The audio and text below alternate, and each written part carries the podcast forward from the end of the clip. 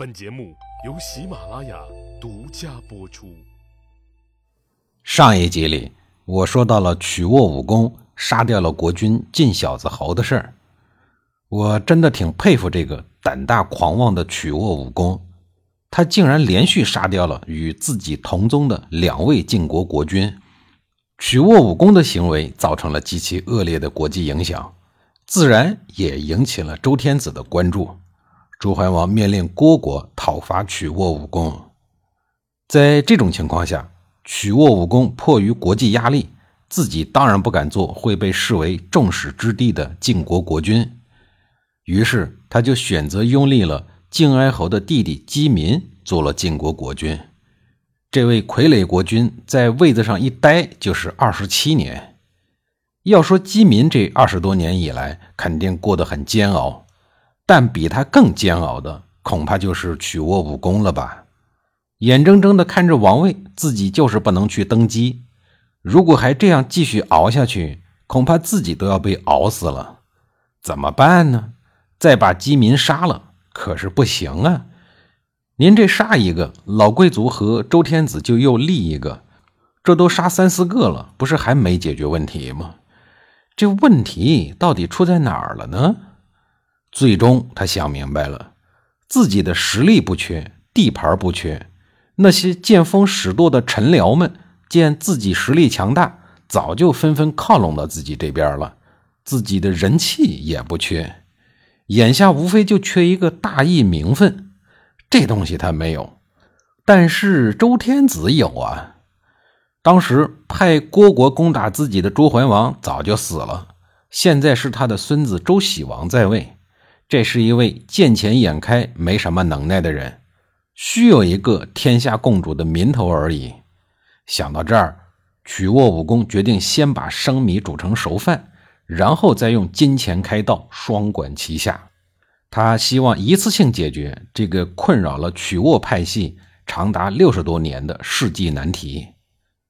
晋侯闵28年的时候，曲沃武功对晋国王室发起了总攻，这一次一举攻下了晋国，大获全胜，且消灭了晋侯闵的全部实力。曲沃武功用讨伐晋侯闵所获得的晋国宝器及金钱，悉数贿赂给了周喜王。在金银财宝及木已成舟的现实情况下，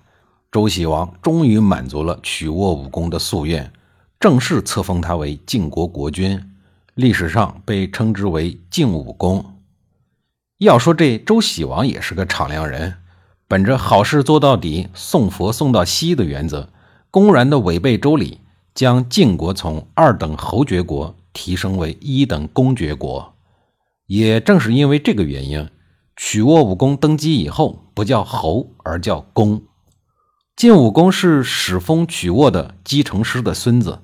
从他的爷爷到他这儿，3辈人折腾死了晋国王室5任国君，历时67年，最终拥有了晋国的全部。当年大夫师服在晋穆侯面前的忧虑终于变成了现实。事实证明，再不下手就要晚了，晋武公还是有先见之明的。他完成了夙愿之后的第2年就死了，没有死于天灾，没有死于战场，也没有死于政变，如此看来，他应该是死于顺应天理，也就是生老病死。别看晋武公当国君的时间不足2年，2年内他可是干了不少惊天动地的大事。首先是灭掉了当初帮晋孝侯的荀国，这对荀国来讲，报应来的未免也太快了。其次就是屠杀晋国大宗王室的老贵族们，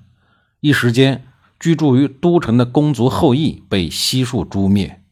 晋武公以尸山血海铺就了自己子孙的君权之路。晋武公死了以后，他的儿子鬼诛顺利继位，是为晋献公。鬼诛是一个北狄首领的名字，这个首领在和晋国对抗的时候被晋武公给活捉了。晋武公为了炫耀和警惕后人，就把自己的儿子取名鬼诛，每天看到儿子就等于看到了北狄，时刻的提醒自己。